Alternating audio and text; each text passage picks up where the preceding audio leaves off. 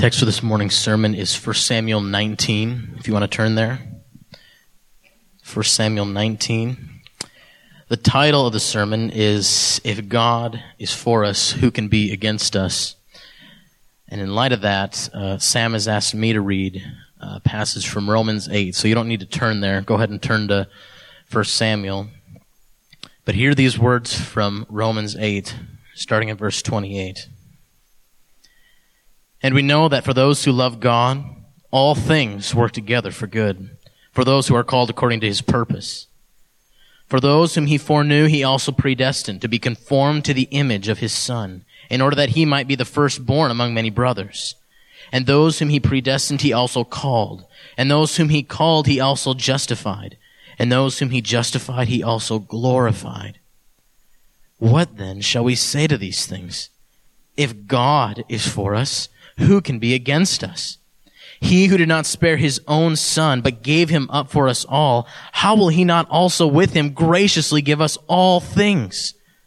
Who shall bring any charge against God's elect? It is God who justifies. Who is to condemn? Christ Jesus is the one who died. More than that, who was raised, who is at the right hand of God, who indeed is interceding for us. Who shall separate us from the love of Christ? Shall tribulation or distress or persecution or famine or nakedness or danger or sword, as it is written, for your sake we are being killed all the day long. We are regarded as sheep to be slaughtered. No, in all these things we are more than conquerors through him who loved us. For I am sure that neither death nor life, nor angels, nor rulers, nor things present, nor things to come, nor powers, nor height, nor depth, nor anything else in all creation will be able to separate us from the love of God in Christ Jesus our Lord.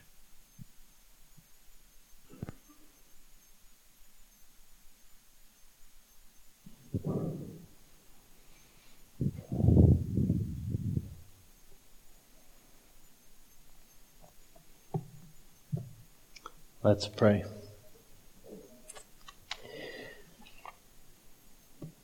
Father, as we come to your word now, Lord, I pray that we would see how awesome of Savior you are. God, I pray that these truths would help our faith grow. We know that faith comes by hearing and by hearing through the word of Christ. And so, God, I just pray that your word this morning would strengthen our faith in you. Pray this in Jesus' name. Amen.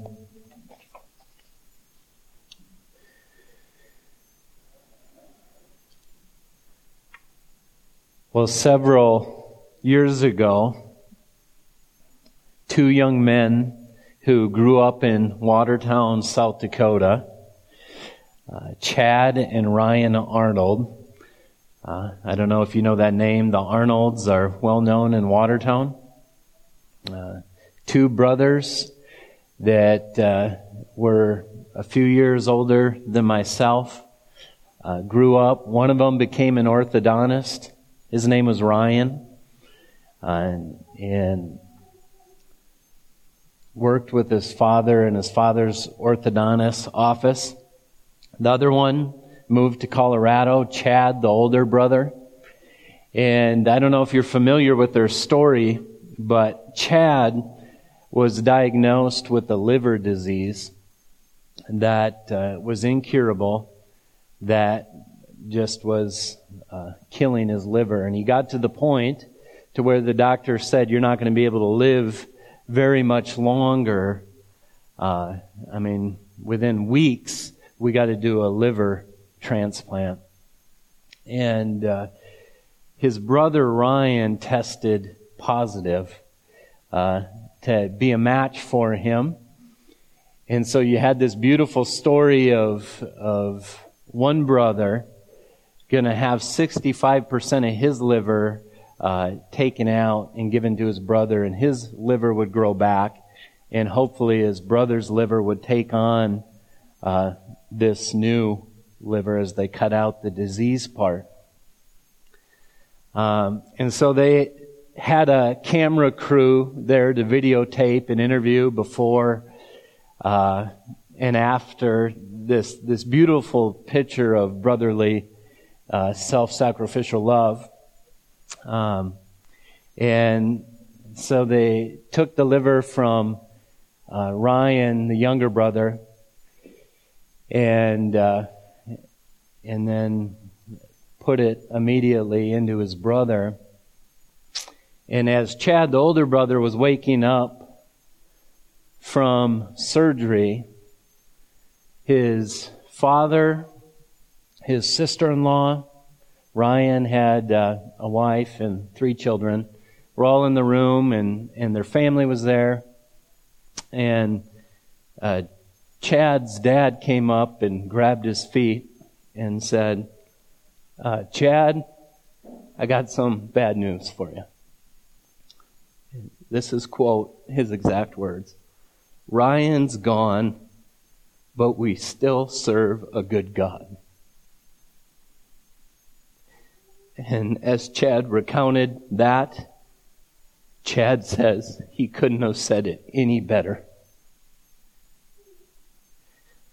And so we see this picture that to the world seems to be shocking. How could God be good in light of such uh, tragic circumstances?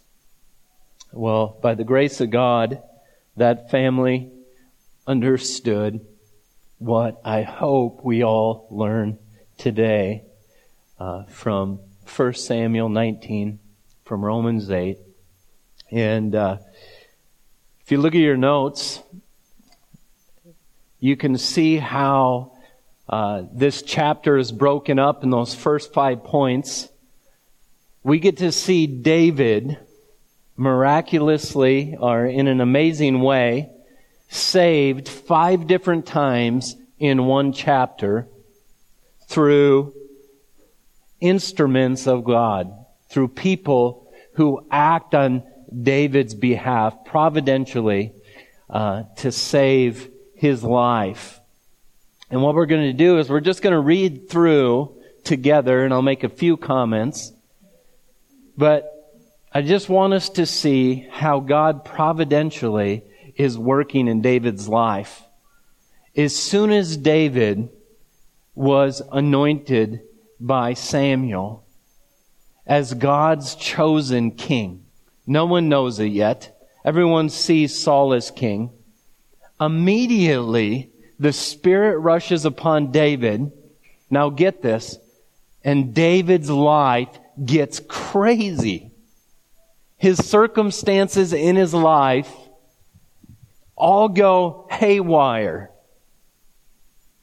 The Spirit of God rushes upon him and his life begins to get crazy. We saw some of that last week. Let's look at uh, chapter 19. Let's see how Jonathan is the saving instrument of God to save David in verses 1 through 7. And Saul spoke to Jonathan his son and to all his servants that they should kill David. So let's just stop here. The king is having a private meeting. The important people are invited in to a closed door meeting. And the king has a plan. We're going to kill David.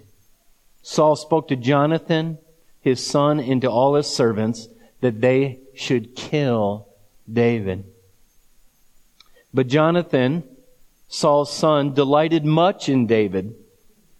And Jonathan told David, Saul, my father, seeks to kill you. Therefore, be on your guard in the morning. Stay in a secret place and hide yourself, and I will go out to stand beside my father in the field where you are, and I'll speak to my father about you. If I learn anything, I will tell you. And Jonathan spoke well of David to Saul, his father, and said to him, Let not the king sin against his servant David, because he has not sinned against you and because his deeds have brought good to you. For he took his life in his hand and he struck down the Philistine and the Lord worked a great salvation for all Israel. You saw it and rejoiced. Why then will you sin against innocent blood by killing David without cause? He's saying, Dad, don't you remember when the giant fell, how you rejoiced? And now you want to kill David? Don't sin against this man who has not sinned against you, he says. Verse 6 And Saul listened to the voice of Jonathan. Saul swore, As the Lord lives, he shall not be put to death. And Jonathan called David. And Jonathan reported to him all these things. And Jonathan brought David to Saul, and he was in his presence as before. Now, this is remarkable in a couple, for a couple of reasons. The one person that's threatening Jonathan's reign as king is David.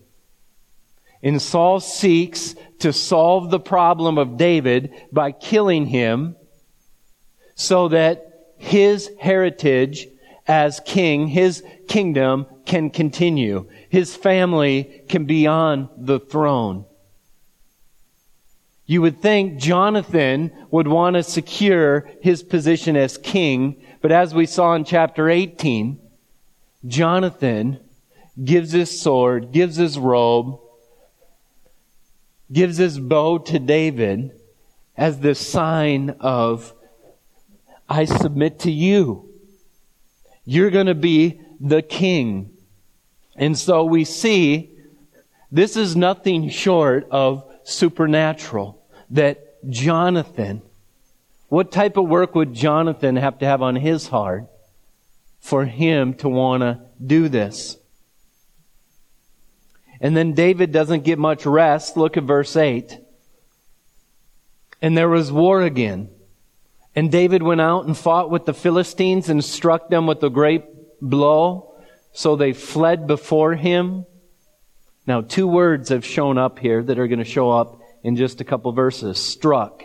He struck them with a great blow so that they fled from him. Then a harmful spirit from the Lord came upon Saul as he sat in his house with his spear in hand, and David was playing the lyre. And Saul sought to pin David to the wall with the spear, but he eluded Saul so that he struck the spear into the wall and David fled and escaped that night.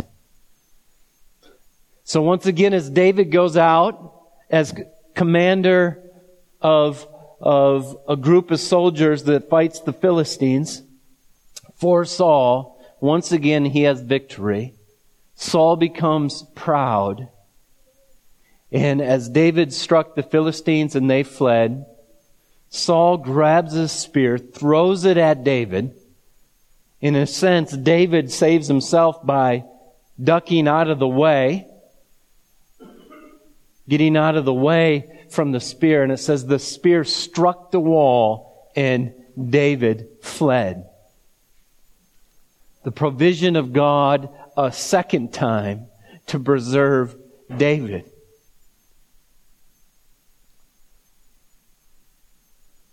And then look at verse 11 as we see Saul's daughter Michal and David's wife save his life. In verse 11, Saul sent messengers to David's house to watch him that he might kill him in the morning. I just want you to feel David's a real person. He's He's been in a lot of dangerous situations in his young life. Can you imagine what it would be like learning the king is after you to kill you, then to be brought into his presence, then to dodge a spear, and now to find out that when you flee to your home with your wife, you're not safe there? Saul sent messengers to David's house to watch him, that he might kill him in the morning. But Michal, David's wife, told him, if you do not escape with your life tonight, tomorrow you will be killed.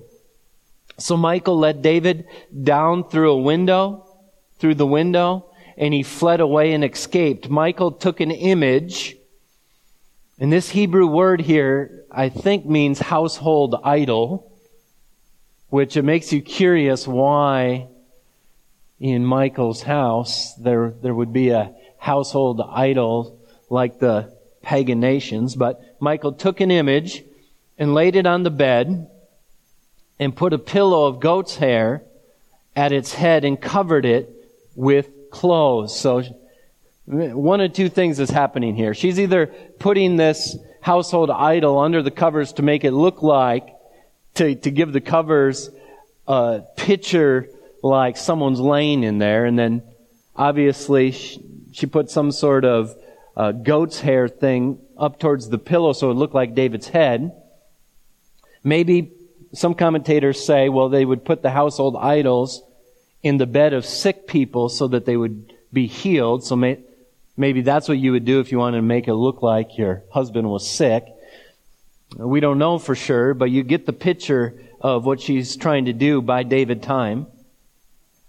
And verse 14 says, And when Saul and his messengers are, are when Saul sent messengers to take David, she said, He is sick.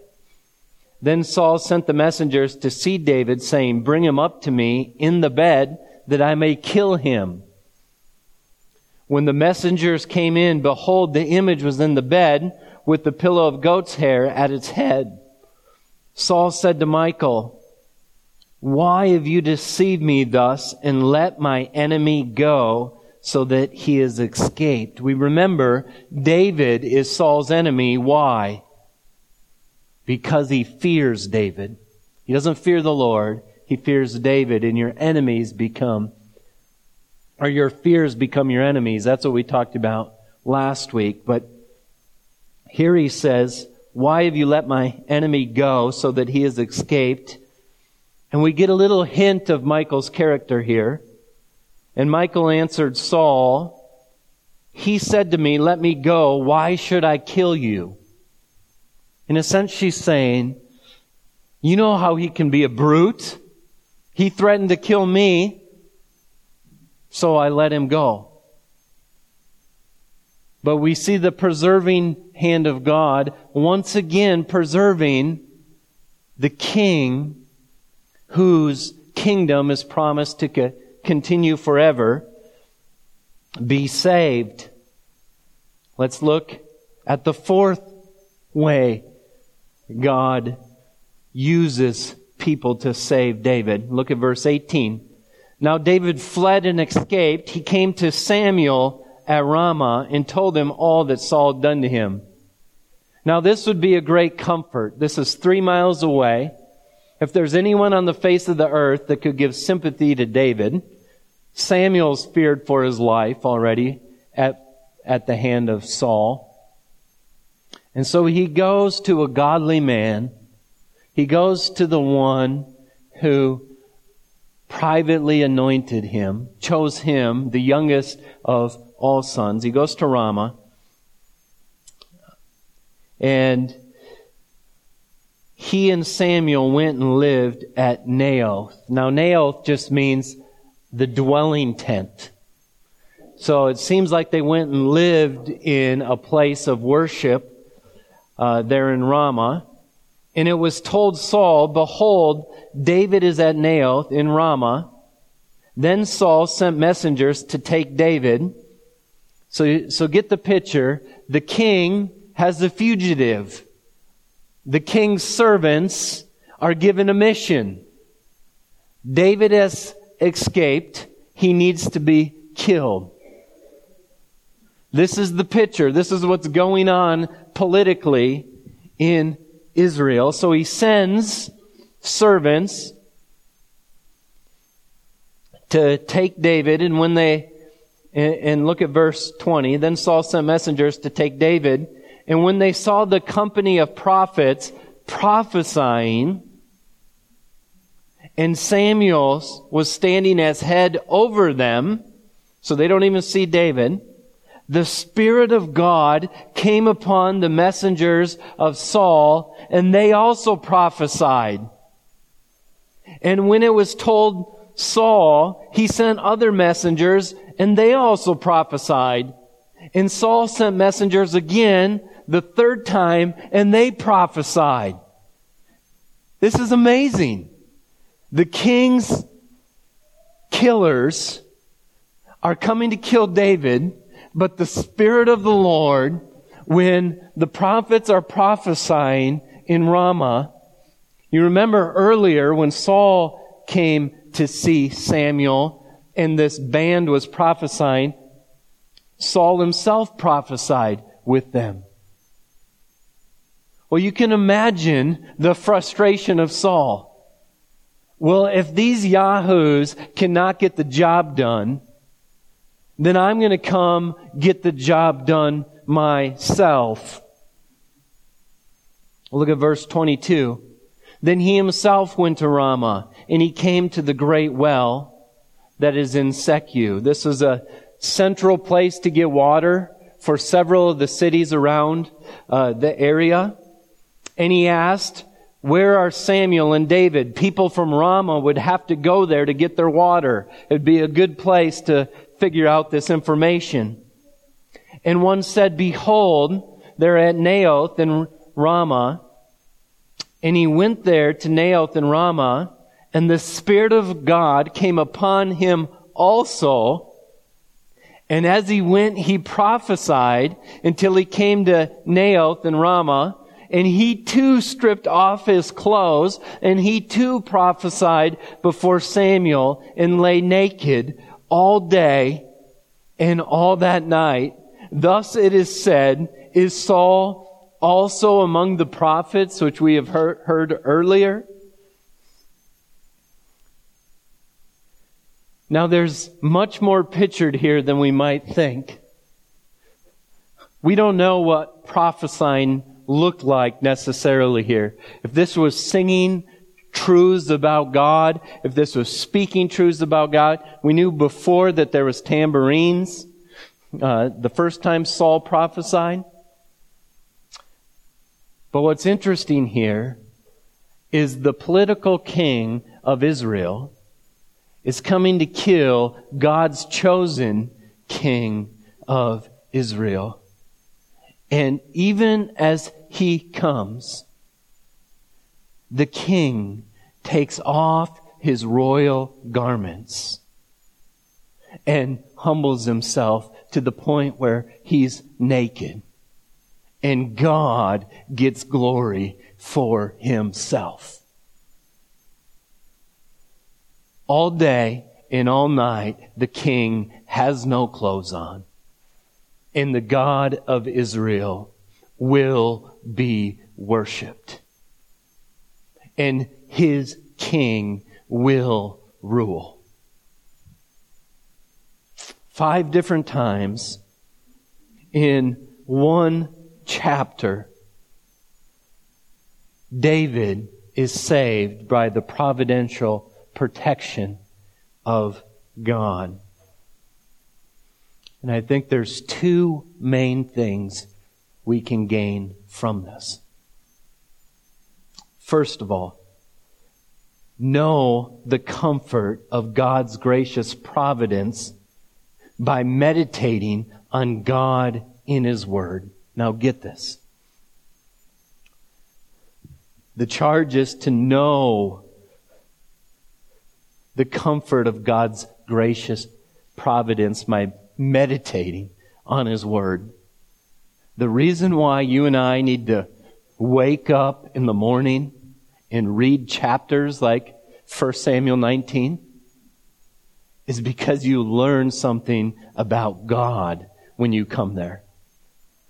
The number one question you ought to ask God to reveal to you when you read your Bible is, let me learn more about you. And when we ask that question and read this text, we see such comforting providence. Now, let me, let's just think about this for a moment. Both David's allies and his enemies are working for his good in this text. The people that love him are working for his good. His greatest enemies are working for his good because God is doing something. If God works to preserve David to this extent, and David is preserved to point us forward to the son of David, Jesus, then Jesus came to do what? So do you get, do you get the question? If God goes to this great extent in this chapter and so much more in the chapters to come to preserve David's line so that these links in providential events that just stack onto each other. We look at five in this chapter. There's already been so many, and there's going to be many more. They're all leading to a son of David, Jesus Christ. For what is the question? If God is working this amazing providential salvation, both with allies and enemies, what's it culminating to? What's it culminating to in Christ? Ultimately, this providential work leads to the salvation of sinners. God sends His Son as the ultimate Savior from the greatest enemy.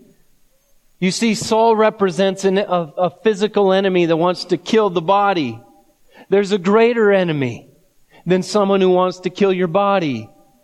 It's sin. And God's justice demands that sin be punished. Your greatest enemy is your sin and a perfect God. But in this link after link of providential working, it culminates where Jesus Christ can save you from your greatest enemy, sin. And notice how when Jesus went to do his saving work, God used Jesus' enemies, the Jews, the Romans, Pilate, Herod, even his own family, telling him he's crazy. God used Jesus' enemies and suffering to accomplish his salvation. See, one of the questions is, if God is controls providence and he's sovereign, then why do things get more difficult for David as soon as God is shown to be actively working in his life? Well, you could ask the same question about Jesus. Why did Jesus have to suffer so much? Why did he have so many enemies? Why did God decide to work through all these difficult things to culminate in this great salvation? All this providential saving so that we as sinners can be saved from our sins and that Romans 8:28 can be true. So get the picture.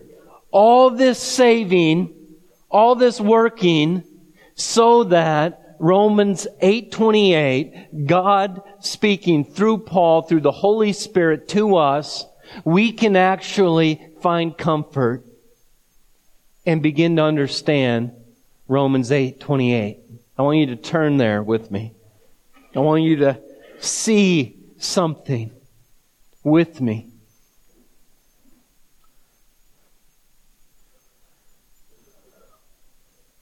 What if it's true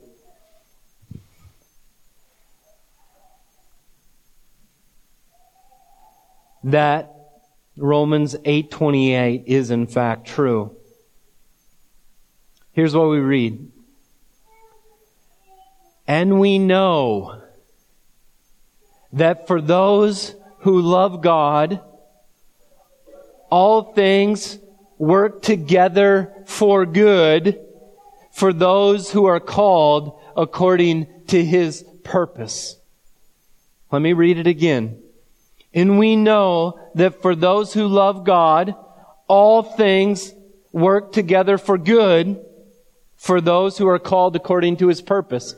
Note, it does not say, and we know that for those who love God, all good things happen to them who are called according to his purpose. That wasn't true for David. It wasn't true for Christ. But rather, there's a promise here that we know not necessarily what God is doing or how He is doing it, or that we get all the why questions of our life answered. You probably won't. You don't become a Christian and the Holy Spirit doesn't come to you and say, well, here's why this and that happens. I just watched a video on the headlines yesterday. A 26 year old soccer player running full speed across the field, tip over on his back. All of his teammates come watch him take his last breath. They're not going to get all the whys to that happen to why that happened to him and not to them. But here's a promise that we're given that we know that God is working good. You see, David's life, if you were living this chapter, you would not think. You might be amazed that you keep escaping, but you would have a better idea on how your life should go. How you would do it if you were God. But it, it builds up to these promises that are absolute gold for us who are in Christ. And then, if this is true, no matter the circumstances God is working, whether they seem good or seem bad, we know that someone much smarter than us is working. We don't have to know why if we know who. Our circumstance, our circumstances are in the hands of. Why does he work them for a good? This is key. Look at verse 29. For those whom he foreknew, he also predestined to be conformed into the image of his son. Listen, listen. God puts every circumstance you'll face in your life sovereignly and providentially. If you love God, to conform you into the image of Jesus Christ. And if you look at that top statement in your notes, notice it says, be conformed into the image of his son who conquers through suffering. One of the ways you'll be most like Christ is when you continue to stand through absolute hell on earth by faith in a faithful, loving Father.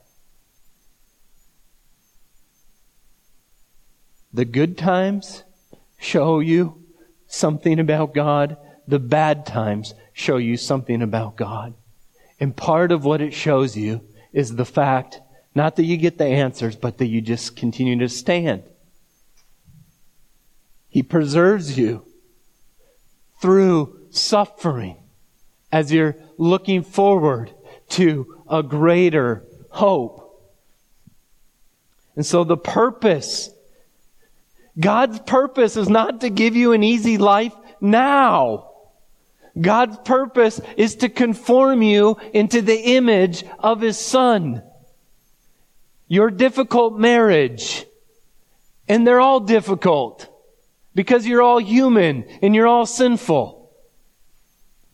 Your difficult marriage, your difficult coworker is sovereignly placed into your life by the kindness of God to conform you into the image of His Son.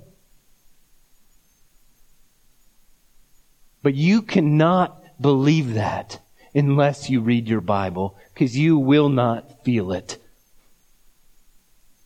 You will not feel like that's how it should be.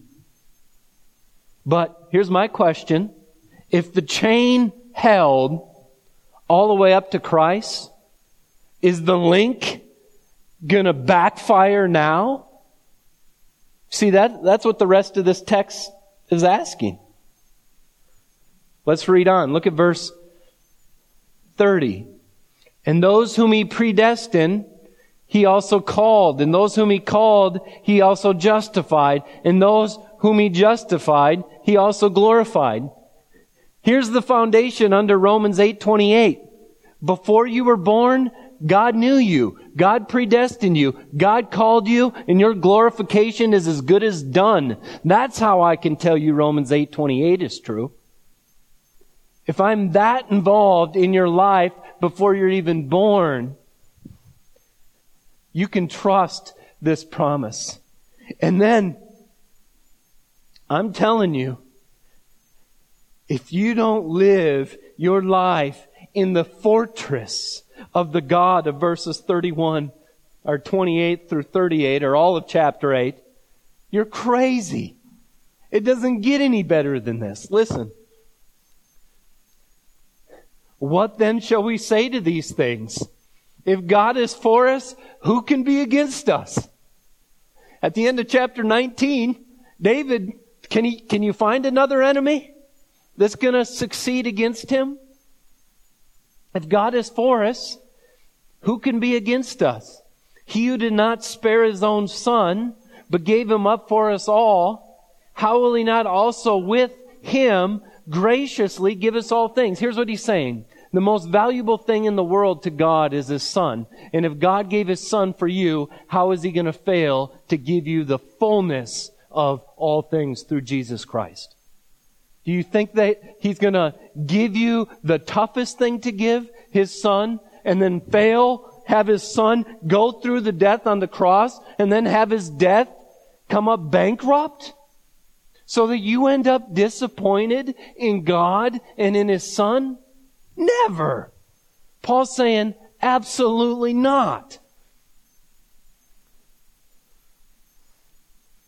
He who did not spare his own son, but gave him up for us all, how will he not also with him graciously give us all things? Who shall bring a charge against God's elect?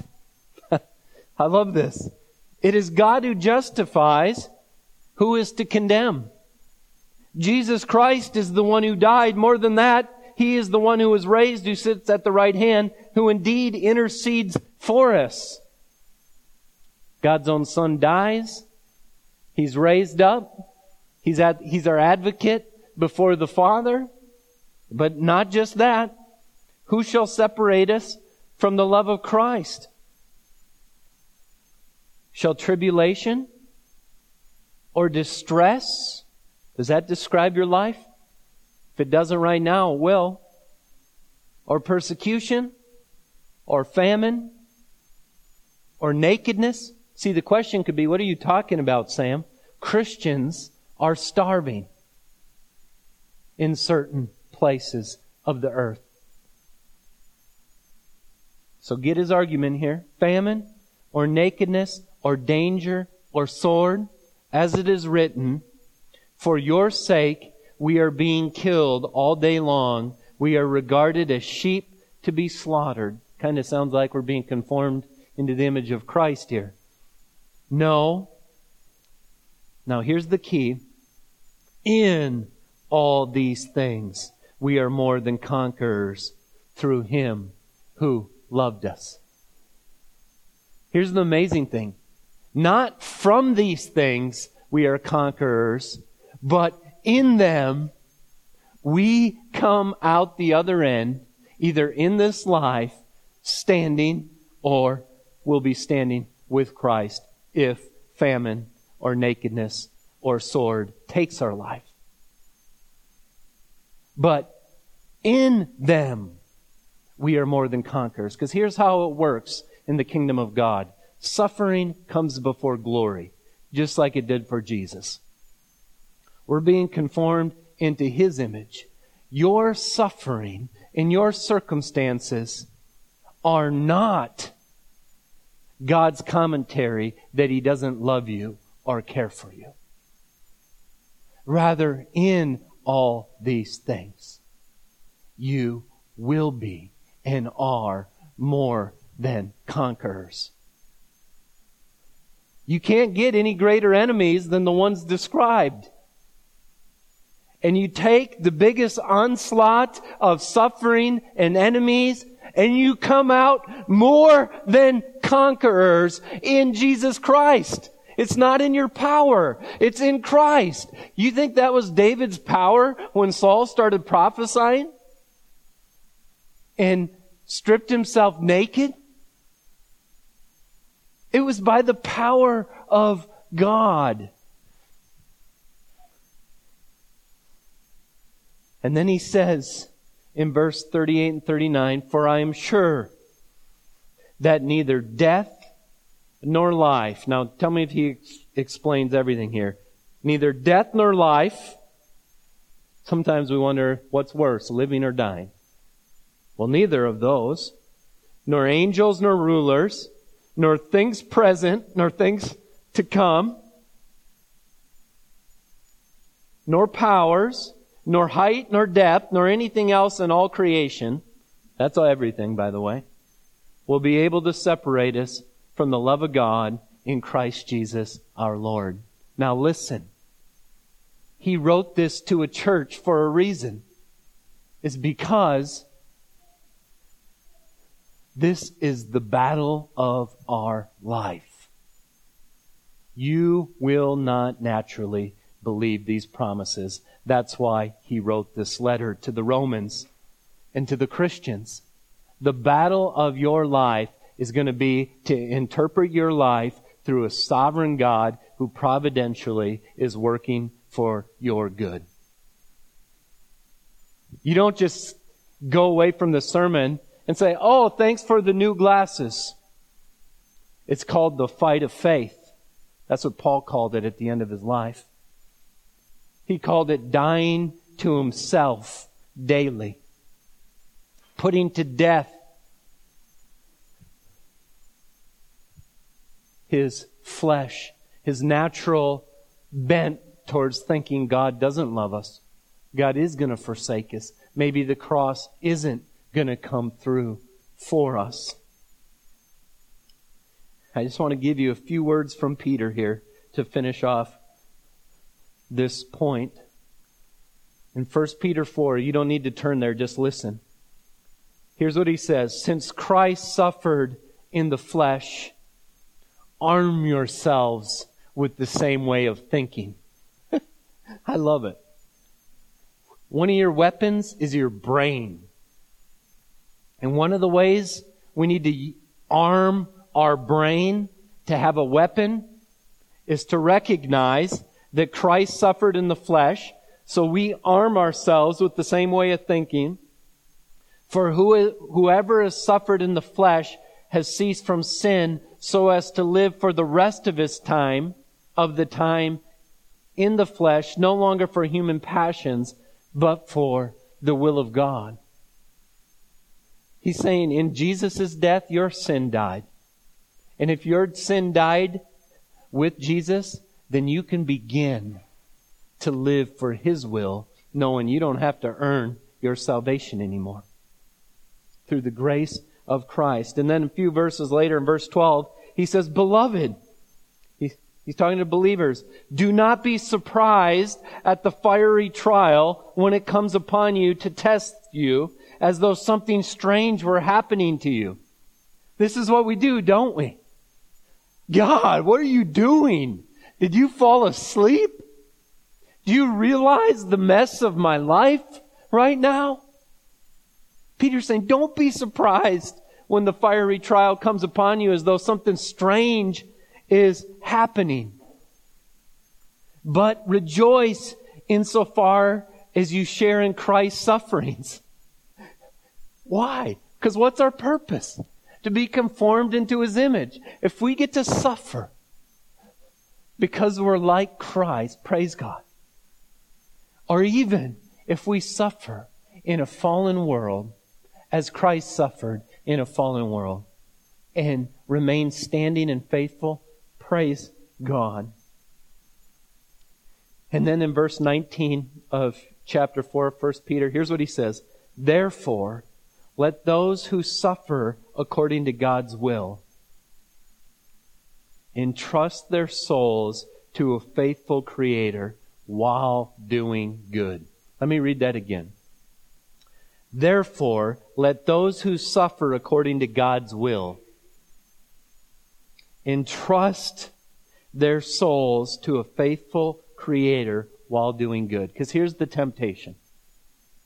If you suffer and you don't think God is providentially working for your good, then what will happen is, is you won't trust in a faithful creator. You'll doubt him and you won't do good. You'll quit trying because of all the pain.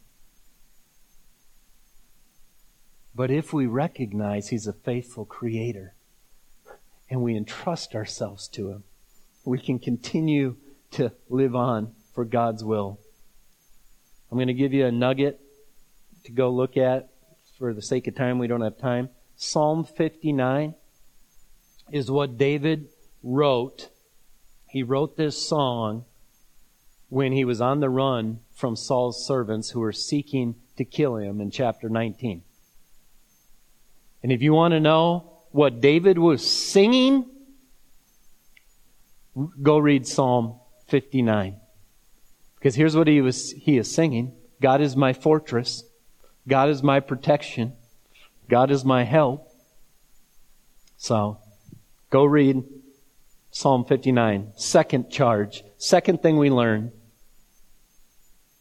is hear the warning in folly of fighting against the Lord.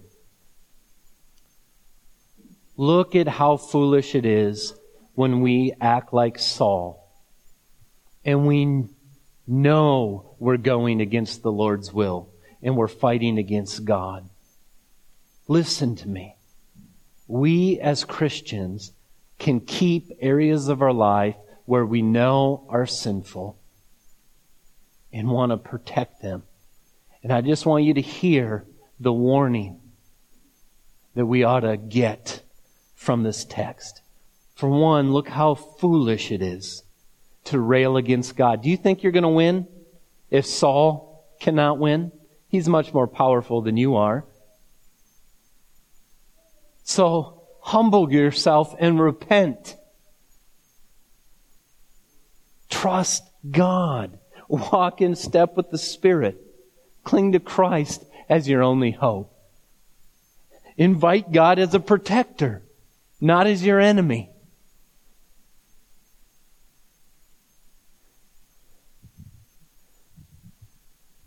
And to encapsulate this charge, to hear the warning, let me read to you Psalm 2. And here's how we'll close this morning. Here's what Saul should have heard. Here's a song that would have done Saul much good. It's a psalm that will do us much good in fighting our sin, in trusting God. Why do the nations rage and the people plot in vain? The kings of the earth set themselves the rulers take counsel together against the Lord, against his anointed, saying, Let us burst their bonds apart. Let us cast away their cords from us. All these attachments of God, let us cut away. Let us rid ourselves from him. Let us take our life into our own hand. He who sits in the heavens laughs because it's so stupid to fight against the Lord. So stupid. He who sits in the heavens laughs. The Lord holds them in derision. Then he'll speak to them in his wrath and terrify them in his fury, saying, As for me, I've set my king on Zion, my holy hill. I will tell of the decree. The Lord says to me, You are my son. Today I've begotten you. Ask of me, and I'll make the nations your heritage, and the ends of the earth your possessions. You shall break them with the rod of iron, and dash them in pieces like a potter's vessel. Now therefore, O kings, be wise. O be warned, O rulers of the earth. Serve the Lord with fear and rejoice with trembling. Kiss the Son lest he be angry and you perish in the way. For his wrath is quickly kindled. Blessed are all those who take refuge in him. There's two people in the world. Those who kiss the Son and say, You're Lord of my life. I want to follow your will. Help me kill sin. Help me not to rail against you. And there's those like Saul who stubbornly are going to challenge God. And as fast as a 26 year old can be running and fall dead, if they fall dead apart from Christ, they're going to see the wrath of God mount up to their destruction. So the message is easy. Come to the refuge. Cleft of ages or rock of ages cleft for me. Come comfort yourself and find comfort in God so that he won't be your enemy. Christ has paid for your sins. Christ has purchased Romans 8:28 through verses 39, all of chapter 8. It's, it's all great, becoming sons of God for you. My prayer is you will not rebel, but you will trust God even in difficult circumstances. You're going to have to live it by faith. Father, help us. It's so easy to think you don't love us because we suffer for a little while. And yet you tell us we suffer for a little while, but then eternal glory eternal riches in your presence that'll never end. Father, let us not be fools. Let no one here leave here with a stubborn, rebellious heart that leads them to fall away from a living God. But I pray, Lord, that in your grace we would be humbled so that we would kiss the Son and live. I pray this in Jesus' name. Amen.